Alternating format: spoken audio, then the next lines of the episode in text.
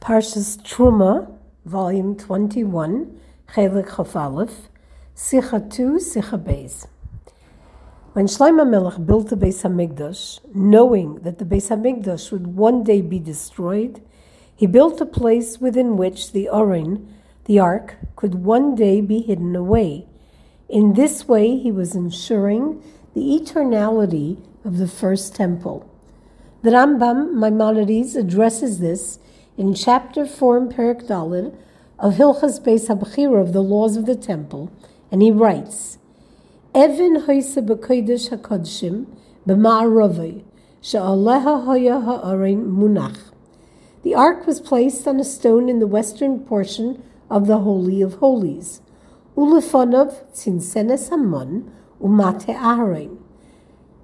The vial of mun and Aaron's staff were placed before it. ובאיס שבונה שלוימה אס הבייס, ויודע שסויפי לחורב, בונה בי מוקם ליגנויס בי האורן, למטה, במטמוניאס, עמוקייס ואקלקלויס. וישיהו המלך ציווה, וגנוזי במוקם שבונה שלוימה. When Solomon built the temple, he was aware that it would be ultimately be destroyed.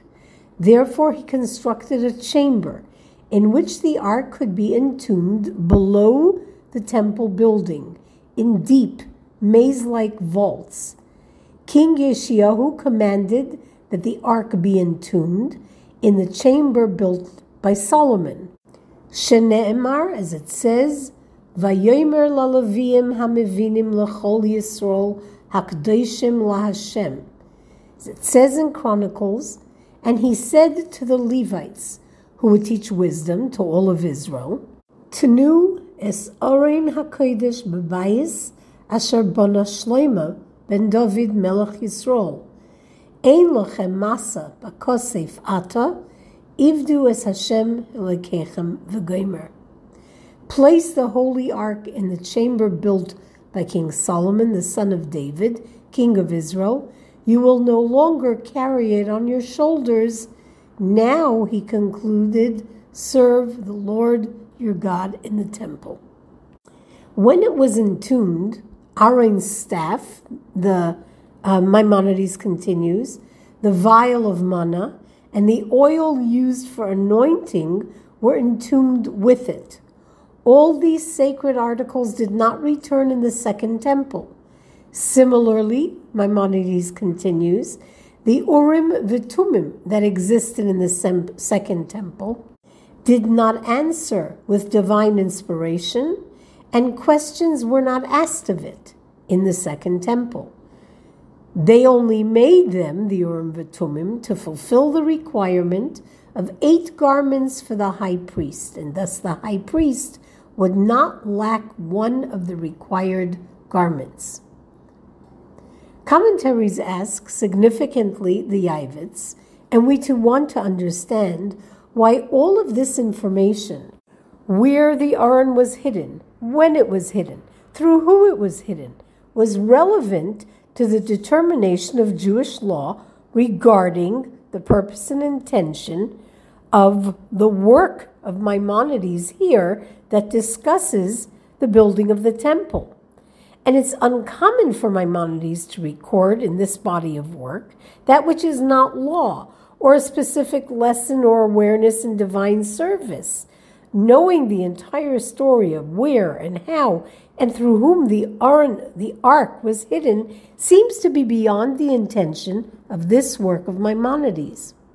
As well, this entire idea how and where the ark where it was hidden away is debated among the scholars and the sages. Yet, Maimonides chooses one opinion, even though it seems not to be a discussion, again, relevant to law. Commentaries, again, significantly the opinion of the Ivets, suggest that there is great significance in this addition in chapter 4 to the laws of the temple, as according to the opinion of Maimonides, as stated in chapter 6 of the laws of the temple, the sanctity of the house of God never departs. Maimonides writes, Veloma ani omer b'mikdash v'Yerushalayim kedusha rishayna kodsha la'asid lavei. Why do I say that the original consecration sanctified the temple in Jerusalem for eternity? Uvikdushas shar Eretz Yisrael le'inyan shvi'is u'maisres ukayetze behen loikot shala asid lavei. While in regard to the consecration of the remainder of Eretz Yisrael, in the context of the sabbatical year, or tithing, or other similar agricultural laws, the original consecration did not sanctify it for eternity. Lefi shekedushas hamikdash v'Yerushalayim mipnei hashchina, ushchina eina bohen ushchina, excuse me, eina betela because the sanctity of the temple in Jerusalem stems from the Shechina, and the Shechina can never be nullified. Vaharehu Omer, indeed the Torah tells us in the Torah portion of Vayikra, Vahashimaisi es mikdeshechem. I will lay waste to your sanctuaries. And the sages say, even though they have been devastated, their sanctity remains. And that aligns with the opinion of where the Aron was hidden away, which is directly beneath the Holy of Holies, the Kodesh HaKodshim. It's designated the designated place of the Ark in the temple. Also, a primary issue in the temple is who may go into specific areas of the temple and the restriction from, uh, for others from entering those areas and the presence of the ark in the Holy of Holies determines these restrictions. And so, knowing that the ark is hidden away directly beneath the Holy of Holies tells us that this place retains its holiness, as Maimonides teaches. But this explanation isn't quite sufficient, as in addition to the fact that Maimonides goes ahead to explain his reasoning as to why the original consecration of the temple is eternal, as we just discussed, that is due to the Shekhinah, which can never be nullified, and thus not dependent on the place of the ark, in which case Maimonides could have sufficed in chapter 4 with a brief statement that the ark was hidden away in its destined place, and there it remains. Yet Maimonides does not suffice with this and he adds all of the information about where and through who, etc. Maimonides could have briefly stated that the Aron, the ark, was hidden away in its place, and we would have understood the intention that the Aron is indeed buried immediately beneath the Holy of Holies. Yet Maimonides actually hides this bit of information and instead says that King Solomon built within it a place to hide away the ark, that those words within it sounds like it means within the temple itself, as this is what Maimonides is addressing. And it doesn't automatically tell us that the intention is immediately below the Holy of Holies. If the intention of Maimonides is that it's due to the concealed presence of the ark, of the Aron, that the temple retains its holiness, well, that part of the lesson is in fact obscured in the words of Maimonides. There's something else. Maimonides does not quote, as the Talmud and the Tractate of Yoma does, that it remains there to this very day, which highlights that the Aron, the Ark, is right now today still in its place, hence the eternal holiness of the place of the temple. And more essential to our discussion yet is that this does not address why Maimonides quotes the opinion that King Yeshayahu is the one who hid the Aron, the ark, a detail seemingly unrelated to the idea that Maimonides wants to bring across, which is whether the Aron is hidden beneath the Holy of Holies or, as other opinions suggest, beneath the place where the wood for the altar was stored in the woman's section of the temple. Finally, the discussion about where the Aron is hidden and who placed it there with all the details, A, regarding King Solomon building a designated place for it. B. That it was in a deep maze like chamber. C. That King Yeshayahu gave the order that be, it be hidden, not just that it was hidden. D. that it was hidden in the place that King Solomon built, and bringing proof for this from a verse including the words, And he said to the Levites who would teach wisdom to all of Israel, Place the holy ark in the chamber built by Solomon, the son of David, king of Israel. You will no longer carry it on your shoulders.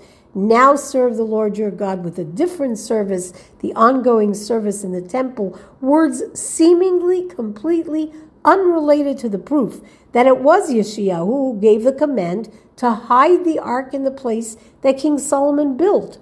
How is all of this practically relevant to the law that Maimonides is teaching? There's something else we still want to examine.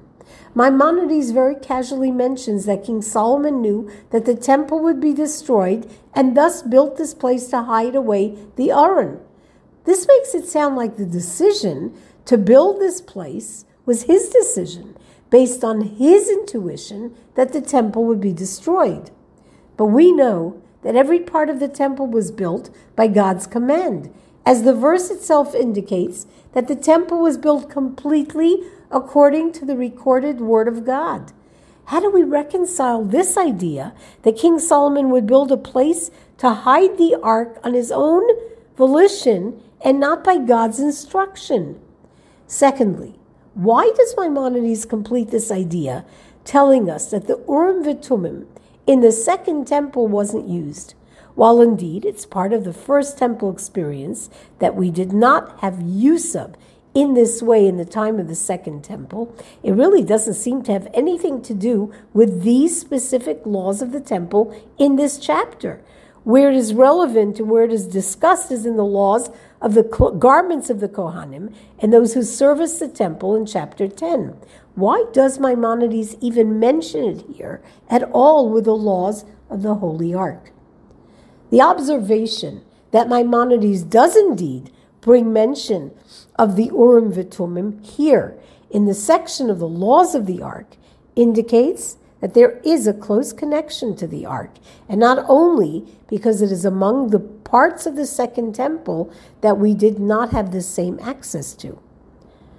To unpack this all and begin to understand everything we discussed, let's talk about place, where Maimonides chooses to discuss this particular aspect. In the beginning of the laws of the temple, in chapter 1, Maimonides says, the following elements are essential when constructing this house A. The sanctuary. B. The Holy of Holies. C. Preceding the sanctuary, there should be a place called the entrance hall. These three together are called the temple. Thereafter, Maimonides teaches about the vessels required for the sanctuary and enumerates the vessels and where they were situated. In the ensuing chapters 2 and 3, Maimonides describes how the vessels actually looked, their form, and the details. And in chapter 4, he teaches the form and the architecture of the temple itself, the walls of the temple, the courtyard, the gates, etc. It would seem that the ark belongs among the descriptions of the vessels of the temple. Why then the lengthy discussion of concealing and entombing the ark in the chapter that talks about the construction and architecture of the temple? This speaks to the very fact that as the ark rests in the Holy of Holies, it is, according to Maimonides, a detail in the actual construction and architecture of the temple. It is not just a vessel that is located in the Holy of Holies, like other vessels which are placed in their place, which is the sanctuary.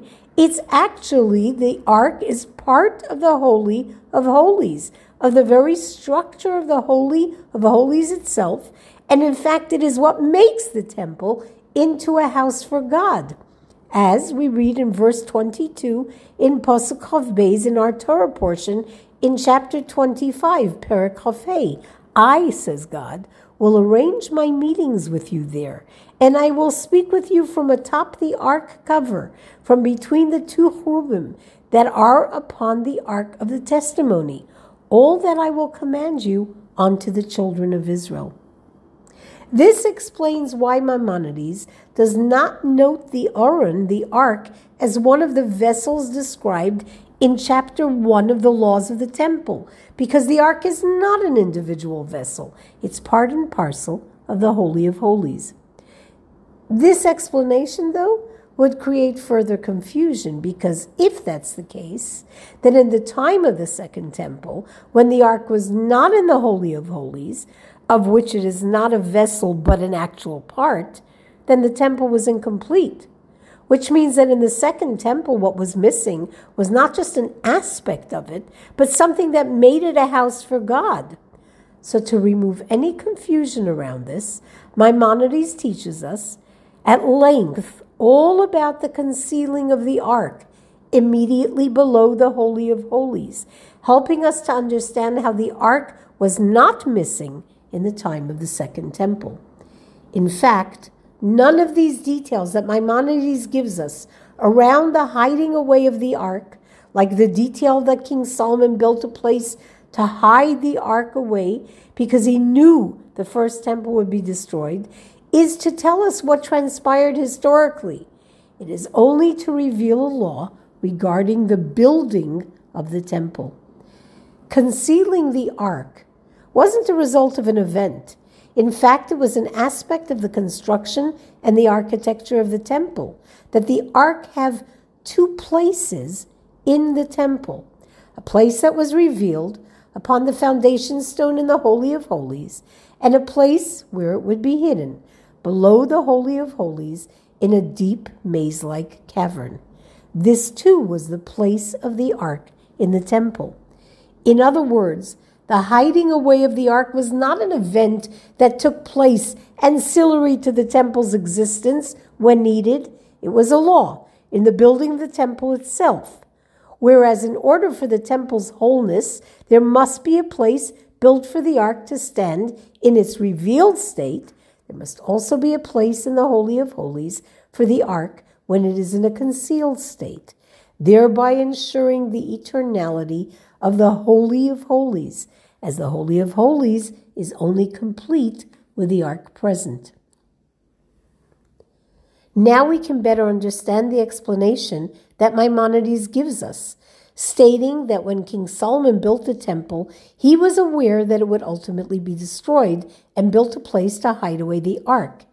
It was not on his own initiative that he did so, God forbid, but that his instruction and knowledge about how to build the temple, all instructed by God, included this awareness that it would be destroyed, and he was instructed to, and he built this hidden chamber. The ark must be in the Holy of Holies. And so, had King Solomon been commanded to dig a place for it below the Holy of Holies without knowing why, the intention would not have been part of the construction and it would not have acquired sanctification. Thus, Maimonides makes the point that King Solomon knew that the temple would be destroyed and therefore built a place for the ark to be hidden. This was an intentional part of the building of the temple built deep into a cavernous and maze like aperture beneath the Holy of Holies, thus sanctifying this space for the ark as part of the Holy of Holies. Accordingly, we can now also understand the reason for Maimonides to continue the narrative regarding King Yoshiyahu, who gave the order to hide the ark where King Solomon built a hiding place. This aspect of the narrative brings further proof that hiding the ark in its place wasn't an ancillary event or in a random place, but it was predetermined that there it be hidden. This therefore did not happen when the destruction of the temple took place, as in as it turned out it needed to be hidden, but rather when the temple was not in a state of danger at all. The nation's status in the time of Yoshiyahu's reign was intact. And the event of bringing the ark to this hidden chamber was like when the ark was first brought to the Holy of Holies by King Solomon. The righteous King Yoshiyahu thus gave the order to conceal the ark, and this was entrusted to and carried out by the Levium, by the Levites, who taught wisdom to the entire nation, just as the priests had done in the reign of King Solomon when they brought the ark to its position in the Holy of Holies. Therefore, the verse tells us that the ark was placed in the house of God that King Solomon built. Placed. It was never removed from its place. It was, on the contrary, again placed in its proper place in the temple. And thus Maimonides concludes this with the words that instruct the Levium, instructing the Levites, you shall no longer carry the ark on your shoulders. Now your service of God will be different, as the ark will now be in a concealed place, and you can no longer effect your service in this way. There is no lack in the divine service of the Levites. It would just change with the new reality, and they would continue to serve in the temple itself. Now we asked, why does Maimonides mention the Urim Vitumim in this discussion? Which he then discusses again in chapter 10 when he teaches about the garments of the priests. Maimonides elaborates here regarding the vest like breastplate, which contained the parchment upon which was written God's ineffable name, the Tetragrammaton. Again, in the words of Maimonides in chapter 4, similarly, the Urim Vitumim that existed in the second temple did not answer with Ruach HaKodesh, with divine inspiration, and questions were not asked of it in the second temple. They only made them to fulfill the requirement of eight garments for the high priest. Thus, the high priest would not lack one of the required garments. The Urim Vitumim is used to illustrate the similar status of the ark in the time of the Second Temple. The ark was still in its designated place and thus in its complete state, just as the breastplate, according to Maimonides, was intact and worn intact during the Second Temple, despite the fact that there was a change in that the ark was not in a revealed state in the temple. The Urim Vitumim was not consulted and did not answer with divine inspiration. It was in a concealed state, and yet it was fully intact and present, and thus fulfilled the full eight garment requirement of the high priest. All of this actually points to a very novel wonder, not only in regards to the wholeness and the holiness of the Second Temple, which clearly did not lack the ark in its designated place in the Holy of Holies, but also in regards to the holiness of the First Temple. That is, that though from a superficial and peripheral perspective, the First Temple was not an everlasting building. In other words, it could be destroyed and was destroyed. The inner experience of the temple was eternal. In the first temple, there is a place which experienced no destruction. And there lies the ark until today. The holiness of the place of the temple, that is due to the Shekhinah, which can never be nullified, retains its original holiness for all time. But there's something deeper yet that Maimonides reveals for us, and that is that the building itself contains a portion that was holy in its full state and remains holy into the days of redemption. The Holy of Holies was built from the very beginning, for then and forever, and it exists in a state of hiddenness. Our understanding now of all three temples is much clearer and much deeper. They are not three temples that have a connection to one another, built in three different times. They are, in essence, one house of God, one temple. The second and the third temples are at a very integral point, not new edifices. Rather, the first temple is built anew each time. Because within the first temple, there already exists an established space designated for the time of the first temple, the second, and for the third for all eternity. This is likely the same as the experience of Tchias HaMesim, the revival of the dead. New bodies will not be created, but the material of the bodies that once lived will be rebuilt from the etzem luz, the luz bone, translated as the sacrum, which cannot be destroyed and does not decompose. Hence, King Solomon built a place, lignois bei ha'orin, in which to hide the ark. The place where the ark stands is the etzem, the essence of the temple, where no loss and no destruction can take place, and from which the second and third temples are built up. The law that Maimonides teaches reveals amazing things about the general idea of destruction and exile. The temple would have been indestructible. A non Jew cannot have any power, God forbid, over the temple, over the house of God. The fact that ultimately the temple was destroyed is because the possibility of destruction existed in the structure of its building. It was a spiritual reality in the spiritual architecture of the building. A Jew, too, cannot be ruled by a non Jew. A non Jew has no power over a Jew's existence. If this becomes a reality, it's only because a Jew, perhaps inadvertently or certainly inadvertently, but through his or her own actions, created that possibility. In fact, not only can a non Jew not have dominion over a Jew, even the heavenly court and the heavenly bodies have no dominion over a Jew. It is only with a Jew's agreement that the heavenly court has dominion. When and if a Jew passes judgment upon another Jew, this makes it possible for the heavenly court to pass judgment over us.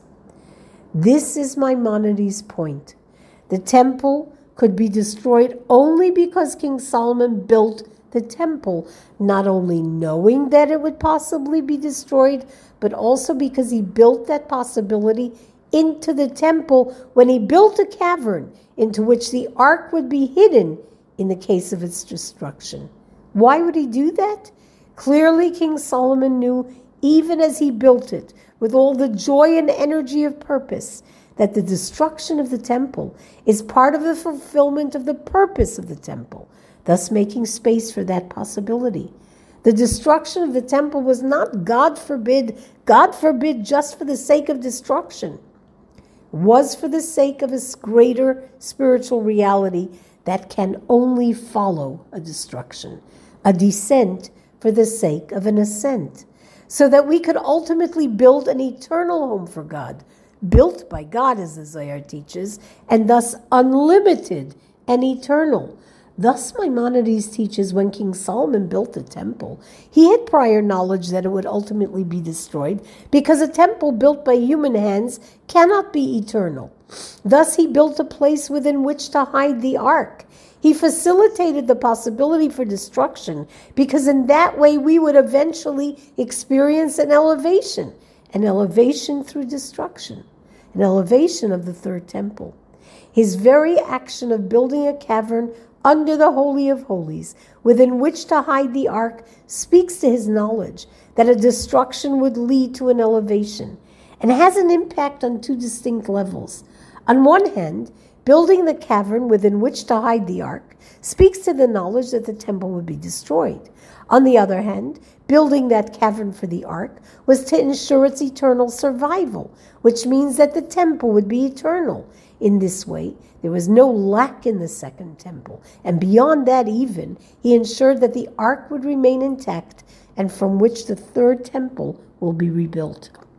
Accordingly, we can also explain at a deeper level the three terms that Maimonides uses when he speaks about the place within which the ark was hidden. Bimatmunios amukais va'akalkales, deep subterranean maze-like vaults these three descriptions allude to the elevated level of holiness and eternality that the temple had when it was built with a place within which to hide the ark. Though externally it appears that these words, deep maze like vaults, seem to be addressing the reality of a destroyed temple and the need to hide away the ark, it's specifically through this descent which precipitates repentance, tshuva, for that descent, that there is then an ascent. Through this ascent, the deepest, most intense, and hidden levels of godliness, which cannot be plumbed with an ordinary divine service, are revealed and drawn into this world. It's only the service of tshuva, repentance that follows one's distancing oneself from God, that is a result of a Jew not walking in the straight path of godliness, but rather taking a maze like journey, that the deepest hidden spaces of the divine are drawn down through an Or. This light will be fully revealed in the third temple, the eternal temple. May it be built and revealed speedily in our days mamash, with a complete and true redemption through Mashiach, our righteous Redeemer.